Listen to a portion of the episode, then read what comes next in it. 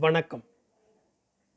தமிழக வாசகப் பெருமக்களால் தீஜாரா என அன்போடு அழைக்கப்படும் எழுத்தாளர் திரு தி. ஜானகிராமன் அவர்களின் அம்மா வந்தால் நாவலின் ஆறாம் அத்தியாயம். ஊருக்கு போக மூட்டை கட்டி கொண்டிருந்தான் அப்பு. பதினாறு வருஷங்களுக்கு முன்னால் ஒரு பையோடு தான் வந்தான் அவன். அது பழைய கள்ளிப்பெட்டி ஆயிற்று. பிறகு பழைய ட்ரங்க் பெட்டியாக ஆயிற்று. மைசூருக்கு இரண்டாம் முறை போய் பரீட்சை கொடுத்துவிட்டு சால்வை சன்மானமெல்லாம் பெற்று வந்த பொழுது அதற்கு ஒரு புது தோழனாக நீல ட்ரங்கு பெட்டி ஒன்று சேர்ந்து கொண்டது. இரண்டிலும் வேட்டிகள் சால்வைகள் புத்தகங்கள் கடுக்காய் மசியில் எழுதிய காது மடிந்த நோட்டு புத்தகங்கள் எல்லாவற்றையும் தட்டி தட்டி மடித்து எடுத்து வைத்து கொண்டிருந்தான் அவன். வேத புத்தகங்கள் பாஷ்யங்கள் கிருகிய சூத்திரங்கள் உபனிஷதுக்கள் உரைகள் தோத்திரங்கள் தீர்த்த யாத்திரை செய்பவர்களுக்காக எழுதப்பட்ட ஹிந்தி தமிழ் சம்பாஷணை புஸ்தகம் ஒன்று. இது எப்படி வந்தது? ஓ ஆமாம். பவானி அம்மாள் காசிக்கு போய்விட்டு வரும்பொழுது நாளை இந்த பிரதி வாங்கி வந்திருந்தாள். இரண்டு மூன்றை தானம் செய்து விட்டாள். வேட்டிகள் சன்மானம் வந்த சால்வைகள் எதற்காக நமக்கு ஆறு சால்வைகள்? பச்சையில் இரண்டு சிவப்பில் நான்கு. ஒவ்வொன்றும் மாதக்கணக்கில் உட்கார்ந்து வேலை செய்தது போல் இருக்கிறது. அத்தனை ஜரிகை. ஒரு பச்சையைத்தான் அவன் மார்கழி தையில் எடுத்து போர்த்தி கொள்வான். பனி புகையும் அந்தி வேளைகளில் உடம்பில் சுற்றி கொண்டு காவிரிக்கு முன் உட்கார்ந்து ஜபம் செய்வான். மற்றவை மடித்தபடியே இருக்கின்றன. என்னடா அப்பு? பிரயாணத்துக்கு தயார் பண்ணியாரதா என்று பவானி அம்மாளின் குரல் கேட்டு எழுந்து நின்றான். ஆமாம் அத்தை உட்கார்ந்துக்கோ பரவாயில்லை உட்கார்ந்துக்கோ என்று சொல்லிவிட்டு தூணில் சாய்ந்து உட்கார்ந்து கொண்டாள் பவானி அம்மாள். நீ பாட்டு காரியத்தை பாரு என்றாள். அப்புவுக்கு நெஞ்சில் ஏதோ புரண்டது. பவானி அம்மாளின் முகத்தை மடிக்கிற சால்வையிலேயே பார்த்தான். உடலை சுற்றி பசும்பொன் நிறத்தில் ஒரு நாற்பட்டு புடவை நடுத்தர உயரம். அகல முகம். சற்று சதுர வாகான அந்த முகத்தில் எப்பொழுதும் ஒரு அமைதி. எந்த செய்தியை கேட்டாலும் விருக் விருக்கென்று தோற்றம் மாறிவிடாத முகம். ஆனால் அதில் துயரத்தை நிரந்தரமாக செதுக்கிவிட்டது போல உதட்டு கடைகளில் லேசாக ஒரு கோடு. அதனால்தான் எப்பொழுதாவது அவள் புன்னகை செய்யும் பொழுது ஒரு தனி அழகையும் கலையையும் ஏந்தி நிற்கும் அது. அழுத குழந்தையின் புன் சிரிப்பைப் போல. ஆழப் பிறந்த அந்த முகத்தின் முன் முன்பின் தெரியாதவர்களுக்கு கூட குரல் தாழ்ந்துவிடும். ஆனால் பாடசாலை பையன்களை மென்மையினாலும் தாய்மையினாலும் கட்டி போட்டிருந்தது அந்த முகம். நூற்றுக்கு மேற்பட்ட குடும்பங்கள் இவள் கொடுத்த அறிவை பரமவேத அறிவை பெற்று இந்த முகத்தை நினைவில் வைத்து பூஜை செய்து கொண்டிருக்கின்றன பதினாறு வருஷம் இவள் கையில் வளர்ந்து லேசில் கிட்டாத ரிஷிகள் கண்ட தத்துவங்களையெல்லாம் பெற்று அப்புவுக்கு வெட்கமாக இருந்தது. இந்த இடத்தை விட்டு உதறிக்கொண்டு போவது தவறு போல ஒரு குறுகுறுப்பு உள்ளே உறுத்திற்று. ஏதோ சத்திரத்தில் தங்கிவிட்டு போகிறவனைப் போல கிளம்பி போவதை நினைக்கும் பொழுது உடல் சற்று குந்திற்று. இவள் செய்ததற்கு என்ன பிரதி செய்யப் போகிறோம்? என்று ஒரு கணம் நினைத்தவன் பெரிய பர்வதத்தின் அடியில் நிற்பவனைப் போல சிறுமைப்பட்டு கூசினான். முடியாது முடியாது என்று தனக்குள்ளே தலையசைத்தான். எல்லாவற்றையும் அவள் காலடியில் போட்டுவிட்டு நிற்க வேண்டும் போல் இருந்தது. முந்தா நாள் இரவு நடந்ததை தப்பித்து கொண்டதை நினைத்தான். அந்த கணம் இந்து மீது இறக்கப்பட்டு ஏதாவது நடந்திருந்தால் முதுகுத்தண்டு லேசாக உதறல் எடுத்தது அவனுக்கு. அப்பாடா! யார் அப்போது காப்பாற்றினார்கள்? வாழை குருத்தைப் போல ஜில்லென்று அவள் முழங்கை சதை உதட்டில் பட்டபோது உடலை நடுக்கி பயமுறுத்தி கொண்டு வந்த மயக்கத்தை மெய் மறதியை அப்படியே விட்டு சட்டென்று எழுந்து கொள்ளாமல் இருந்திருந்தால் அப்படி யார் காப்பாற்றினார்கள்?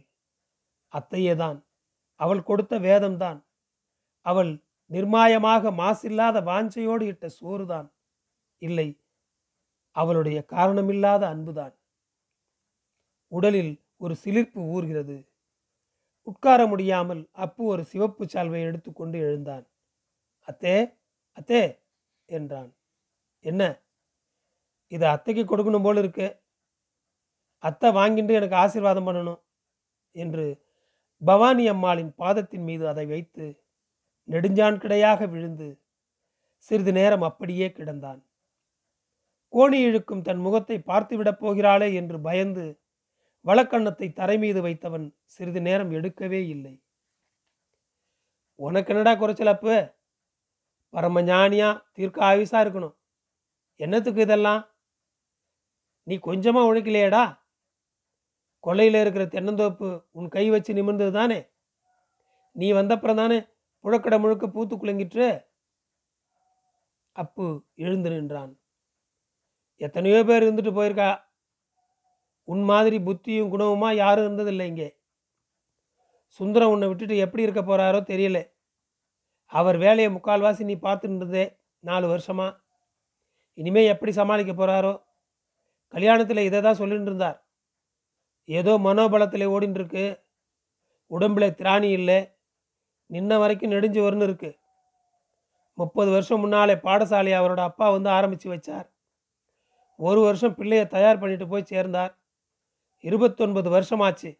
அவருக்கு முடியாமல் போயிடுத்துன்னா பாடசாலை என்ன ஆக போகிறதோ பகவான் நடத்தி வைப்பான்.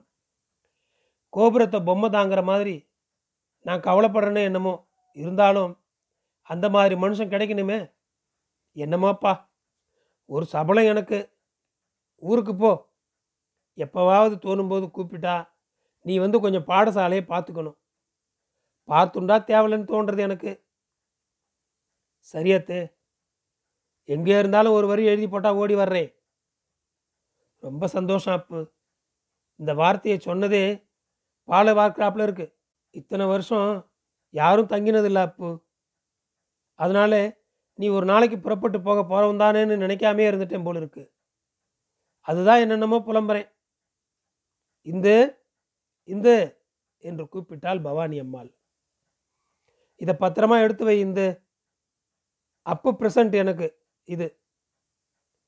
உனக்கும் ஒன்று எடுத்து வச்சிருக்கேன் இந்து என்று இன்னொரு சால்வையை எடுத்து இது இந்துவுக்கு என்று பவானி அம்மாள் இந்துவிடம் கொடுக்க நீட்டின சால்வை மீதே வைத்தான் அப்பு. என்னடா அப்பு? என்னடா இது? நீ அப்புறம் என்னத்தை தான் எடுத்துகிட்டு போக போறே? இதை பாரு இது வேண்டாம். பேசாமல் எடுத்து வச்சுக்கோ. சொல்கிறேன் இதை. இருக்கட்டும். போர்வையை கொடுத்தா குளிர் விட்டுடும்னு நினைச்சுட்டு இருக்கான் போல் இருக்க அப்பு. அதை கேட்டு பவானி அம்மாள் யோசிப்பதற்குள் நீ அவனை இங்கேயே இருத்தி விடலாம்னு நினைச்சே. அவனானா போர்வையை கொடுத்துட்டு கிளம்பிட்டான். கருப்பு தோலை உரித்து முழுசாக போட்டுட்டு போகுமே அந்த மாதிரி. ஆமாண்டி இந்து. அது கிடக்கிறத பார்த்தா முழு கரப்பு மாதிரி தான் இருக்கும். உசுரும் உடம்பு மட்டும் இருக்காது. சரியாக தாண்டி சொன்னேன் அதைத்தான் சொன்னேன் எப்போ வேணுமானாலும் கடுதாசு போடுங்க வரேன்னு சொல்கிறான் நீ கடுதாசு போடுற போது அவன் எங்கே இருக்கானோ எப்படி இருக்கானோ? அது சரி. அவன் சௌகரியத்தை தெரியாமல் நாம தான் கடுதாசு போட்டுட முடியுமா? வான்னு. பிரயாணம் போய் வந்ததும் கல்யாண இறைச்சலில் அடிபட்டதும் பவானி அம்மாளை சோற அடித்து விட்டன. எனவே விடியற் காலையில் எழுந்ததும் வழக்கம் போல ஸ்நானம் செய்யவில்லை. வெந்நீரில் குளிப்பதற்கு புழக்கடை பக்கம் சென்றாள் அவள். அவள் குளிக்கும் அறைக்குள் சென்றதும் அடிமேல் அடி வைத்து இடைக்கட்டு நிலை வழியாக உள்ளே வந்தாள் இந்து. சால்வையை கொடுத்து என் குளிரை மாற்றணும்னு பாத்தியாக்கும்? ஒன்றுமே நினைக்கல நான். நீ எனக்கு தங்கை கொடுக்கிறேன். இன்னொரு தடவை இந்த மாதிரி சொல்லாதே. சொல்லாதானா? சொல்லப்படாது. என் மனசுபடி விட்டு எங்கள் அப்பாவும் உசுரோடு இருந்தார்னா உன்னை இப்போ வழி மறைச்சி நீ காசிக்கு போவாண்டாம்னு என்னை கொண்டு நிறுத்தியிருப்பார். நான் என்னமோ மதம் பிடிச்சி அன்னைக்கு பேத்தினேன்னு நினைக்காதே. ஒரு சேப்பு கம்பளையை போட்டு ஏமாற்றி விட்டு போயிடலாம்னு நினைக்கிற பாரு. கெட்டிக்காரன் புழுகுன்னா எட்டு நாள். இது எட்டு வருஷமாக கிடக்கிற நிஜம். நீ கொடுக்காட்டாலும் நான் ஒரு குணம் அதை பார்க்கத்தான் போகிறேன் என்று வேகமாக வந்தாள் அவள். அவனை இறுக அணைத்தாள். மார்பகம் புதைய தழுவினாள். வந்த வேகத்தில் எதிர்பாராமல் சிக்கின திகைப்பில் அப்பு ஒரு கணம் மூச்சு திணறி விட்டான் பின்னால் சற்று தள்ளாடினான். மறுகணம் சமாளித்து கொண்டான்.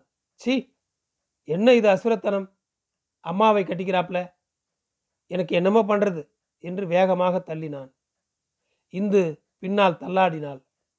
சுவரில் தலைமுட்டி கொள்ளும் போல் இருந்தது. சட்டென்று பாய்ந்து அவளை இழுத்து நிறுத்தினான். செத்து தொலைக்காதே என்று நகர்ந்தான். அம்மாவாம் அம்மா. உங்கள் அம்மா ரொம்ப ஒழுங்குன்னு நினச்சிக்காதே. நானாவது உன்னையே நினச்சிண்டு சாகிறேன். உங்கள் அம்மா யாரையோ நினச்சிண்டு சாகாமல் இருக்கா பாரு. நான் உங்கள் அம்மா இல்லை. நான் உன்னை தவிர யாரையும் நினச்சதில்லடா பாவி.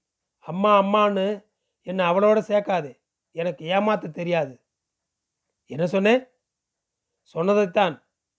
உங்கள் அப்பா அவள் நல்லவன்னு ஏமாந்துருக்கார். நீ நான் பொல்லாதவள் ஏமாந்து கிடக்கே. அப்புவுக்கு சீற்றமாக வந்தது. காரணம் தெரியவில்லை.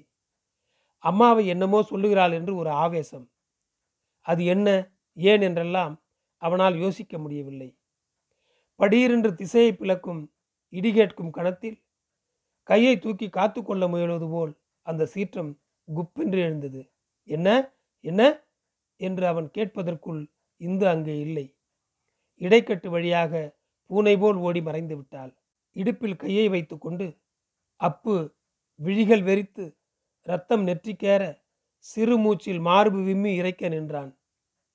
அம்மாவின் அழகிய முகத்தை அவனை கண்ட அவனுக்கே மலரும் பூரிப்பை நினைத்தான். அவளையா சொன்னால்? ஓடிப்போய் அந்த இந்துவின் தலையை இரு கைகளாலும் பற்றி அவள் மண்டையை சுவர் மீது மோதி கழுத்தை நெரித்து கையை ஒடித்து பயத்தமாக வேணுமாத்தே என்று அத்தையை இடைகட்டு கிணற்றண்டை நின்று இந்து விசாரிக்கும் குரல் கேட்கிறது. பவானி அம்மாளிடம் சொல்லலாமா? சை போகிற நேரத்தில். சை என்ன இது? நாக்கு எப்படி துணியும்? படார் படார் என்று சத்தம் போட்டு மீதி வேட்டிகளை உதறி மடித்து பெட்டிக்குள் எறிந்தான். ஏண்டா? உனக்கு அவளும் சோறு போட்டு கஞ்சி கொடுத்து நீ காய்ச்சலாக கிடந்தபோது தடவி கொடுத்ததெல்லாம் செய்திருக்காளே. அவளை இப்படி பங்கம் பண்ணுவானேன். அத்தனை செய்ததை நினைத்து உள்ளுக்குள் கேட்ட இந்த குரலை கேட்டு கண்ணை மூடிக்கொண்டான். அம்மா அம்மா என்று எப்போதும் வருகிற முகத்தை நினைத்து அந்த குரலை அழுத்தி மிதித்தான். அம்மாவின் கண்ணை யாரோ பிடுங்கினார் போல் இருந்தது. அகத்தில் கண்ட அந்த முகத்தை பார்த்த பொழுது கை ஓடவில்லை. வெறித்து பெட்டியை பார்த்தான். மூடி இடுக்கில் நுழைந்து மறைந்த பாச்சையை விரட்டுவதற்காக வேட்டி புத்தகம் எல்லாவற்றையும் கீழே எடுத்து போட்டான். காளி பெட்டியை குப்புற கவிழ்த்து தட்டினான். மறுபடியும் அடுக்க ஆரம்பித்தான். ஸ்நானத்தை முடித்துக்கொண்டு ஜபம் செய்துவிட்டு வந்து பவானி அம்மாள் தான் அவனுக்கு சாதம் போட்டாள். இந்து கிணற்றங்கரையில் அத்தையின் புடவையை கல்மீது அடித்து துவைக்கும் ஓசை கேட்டது. சாப்பிட்டு எழுந்து கையலம்ப போனவனுக்கு முன்னால் டங்கென்று ஒரு செம்பு ஜலம் கோபத்துடன் வந்து உட்கார்ந்தது. இந்துவின் கண் கலங்கி இருந்தது. இன்று பார்த்த இந்துவை அவன் ஒரு நாள் கூட பார்த்ததில்லை. பளபளக்கும் இமை மயிர். அழுது அதைத்த கண்ணம். கண்ணில் நிமிர்ந்த அலட்சியம். வரம்பு மீறி பேசி சூடு இருக்கிற நாக்கு. செம்பு மீது காட்டுகிற கோபம். இது புது இந்து. அவன் பார்த்தே இராத இந்து. இந்து கண்கொள்ளாத அழகு மனம் கொள்ளாத பிரியம் அது. பேச்சிலும் காரியத்திலும் சரி அவள் பிரியத்தை காண்பிப்பதே தனி. அத்தனை பிரியமாக யாராலும் இருக்க முடியாது. அவள் கோபித்துக் கொள்வது சுருதியை சட்டென்று மாற்றி உயர்த்தி வேதம் சொல்வது போல் இருக்கும். முதலில் என்னவோ போல் இருக்கும் திகைப்பாக. பிறகு இனிமையாக பணியச் செய்வதாக இருக்கும். அதே இந்துதான் நிற்கிறாள் இங்கே. பார்வையில் என்ன அலட்சியம் என்ன அவமரியாதை? சரி கையலம்பி விட்டு சற்றென்று போயேன் என்று சொல்வது போல முகத்தை வைத்துக்கொண்டு துணி துவைப்பதை நிறுத்தி காத்து நின்றாள். தர்மச்சோற்றை தின்றுவிட்ட கங்காணியைப் போல ஒரு கணம் அப்பு அந்த பார்வையைக் கண்டு கூணி குறுகினான். ஆத்திரம் வந்தது அவனுக்கு. சோற்றுக்கில்லாத இந்த பரதையை தீண்ட வந்தியே இப்போ ஒரு நாழி கூட ஆகலையே என்று உள்ளுக்குள் நிமிர்ந்து கொண்டான். மறுகணம் இந்த நிமிரல் மிக அற்பமான பாமர வஞ்சகமாக்கப்பட்டது. இத்தகைய நினைவு தோன்றும் பாமரன் நான் இல்லை என்று அவளிடம் தனக்கே உறுதிப்படுத்துவது போல அவளை பார்க்காமலேயே வெயிலா இருக்கே எதுக்காக இப்போ துவைக்கணும்? என்றான். பதில் வரவில்லை. படார் படார் என்று அத்தையின் புடவை கல் மீது விழும் ஓசைதான் வந்தது. இரண்டே காலுக்கு வண்டி அரை மணி முன்னாலேயே வாசலில் வண்டி வந்து நின்றது. தாந்தோணி பந்தல் காலில் சாட்டையோடு வந்து நின்றான். என்ன கவுண்டரே யாருக்கு வண்டி? ஸ்டேஷனுக்கு போகணும்னு அம்மா பூட்டியார சொல்லிச்சே? அப்பு மீண்டும் கூசியவாறு பவானி அம்மாளிடம் விரைந்தான். என்னாத்தே தாந்தோணி வண்டி கொண்டு வந்திருக்கானே என்னத்துக்கு இதெல்லாம்? என்று வார்த்தை வராமல் தவித்தான். உனக்கு இல்லைடா அப்பு எனக்கு. நான் ஸ்டேஷனுக்கு வரப்போறேன். எனக்கு என்னமோ காத்தாட போகணும் போல் இருக்கு. அப்பு பதில் பேசவில்லை. என்னை கொண்டு விடவா வருகிறாள்? பவானி அம்மாளா? வெட்கி நின்றான். பவானி அம்மாள் வண்டியில் ஏறிக்கொண்டு அப்புவையும் ஏறிக்கொள்ளுமாறு பிடிவாதம் பிடித்தாள். உடம்பு உள்ளமெல்லாம் குன்ற அப்பு ஏறிக்கொண்டான். வண்டி புறப்பட்டது. தெரு திரும்பியதும் சாமி எப்போ மறுபடியும் வருமோ? என்று தாந்தோணி கவுண்டர் கேட்டார். சாமி எத்தனை நாள் தான் படிப்பார்? படிச்சுட்டே இருந்தா எப்போ சம்பாதிக்கிறது குடும்பம் பண்ணுறது என்றாள் பவானி அம்மாள். ஆமாம்மா. சாமி கண்ணாலம் கட்டிக்கிறப்ப காகிதம் போடுவாங்களா? கிழவனும் நாலு ஊர் பார்க்கலாமுங்களே. கேட்டுக்கோடாப்பு. கல்யாணம் நிச்சயமானா தாந்தோணிக்கு கடுதாசி போட மறந்துடாதே. சாமிக்கு மறக்காது. விரைசா கண்ணாலம் கட்டிக்கணும் சாமி. நான் வரணுமே. எனக்கு இப்பெல்லாம் மயக்கம் வருது. மூச்சு வாங்குது. இதையும் கேட்டுக்கோடாப்பு சாமி நேற்று கொடுத்துச்சே. அதுதான் இப்போ உடுத்தியிருக்கேன். கண்ணாலத்துக்கு சேலம் சேப்பு கரையாக எடுக்கணும். சேப்பு கரை என்ன? கவுண்டனுக்கு இல்லாமையா? சரிகை சீர் போட்டு. தாந்தோணி சிரித்தார். அம்மா தான் பேசுறீங்க? சாமி வாயே திறக்கலையே.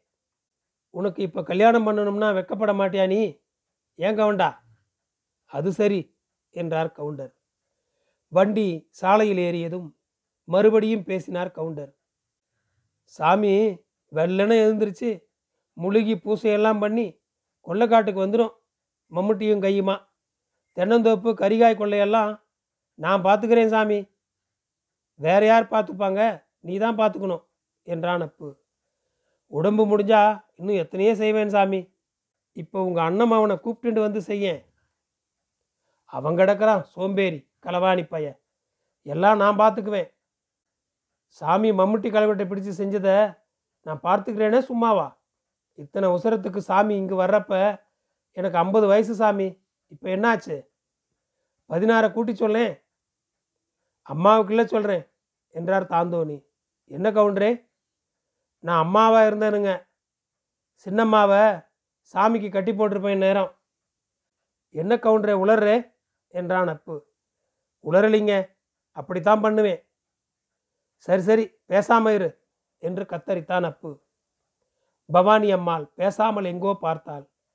எப்போதோ வரும் புன்னகை இப்போது வந்திருந்தது. கவுண்டர் சொன்னதை கேட்டு அது மிரண்டு ஓடிவிட்டது.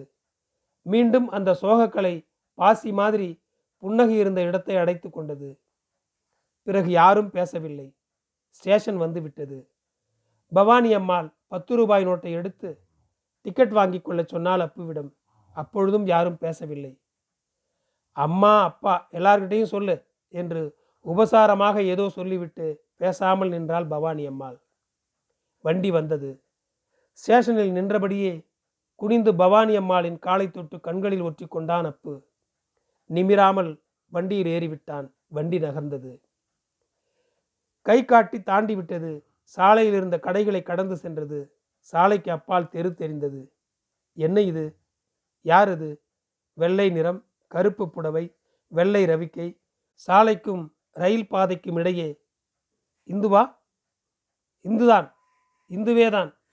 அப்பு இடத்திலிருந்து எழுந்து நின்று ஜன்னலுக்கு வெளியே தலையையும் மார்பையும் விட்டுக்கொண்டு கையை ஆட்டினான். இந்துவை கடக்கும்போதே வண்டி வேகம் பெருகிவிட்டது. இந்து சிரித்தாள். கண்ணிமை பலபலவென்று கலங்கினது. இந்த தூரத்திலும் வேகத்திலும் தெரிகிறது. சிரிக்கிறாளா? பதறுகிறாளா? அழுகிறாளா? எல்லாமாகத்தான் தோன்றிற்று. இந்து குள்ளமாகிக் கொண்டே வந்தாள். வழி வளைந்து ஒரு கருப்பங்கொள்ளை எல்லாவற்றையும் மறைத்து விட்டது நன்றி தொடரும்.